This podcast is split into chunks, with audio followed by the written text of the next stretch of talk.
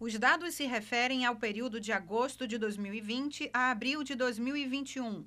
Ao todo foram apreendidas 4 toneladas de drogas, 41 toneladas de pescado, 5 toneladas de minério, 73 armas de fogo, 26 embarcações apreendidas, além de 180 pessoas presas em flagrante. Um lucro negativo para o crime organizado de mais de 90 milhões, que reflete né, é, para nós, enquanto cidadãos, de forma bastante positiva, com mais segurança pública para toda a população amazonense.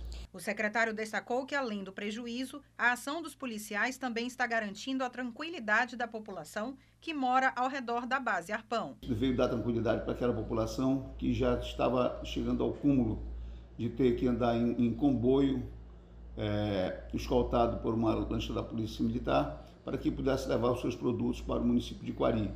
Isso aí agora é, já não é mais uma. Isso é coisa do passado.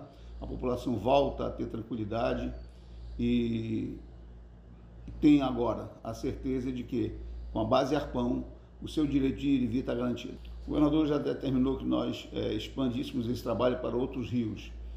Brevemente, nós iremos lançar mais duas bases, de maneira que a gente possa é, aumentar cada vez mais o combate ao tráfico de drogas e crimes ambientais.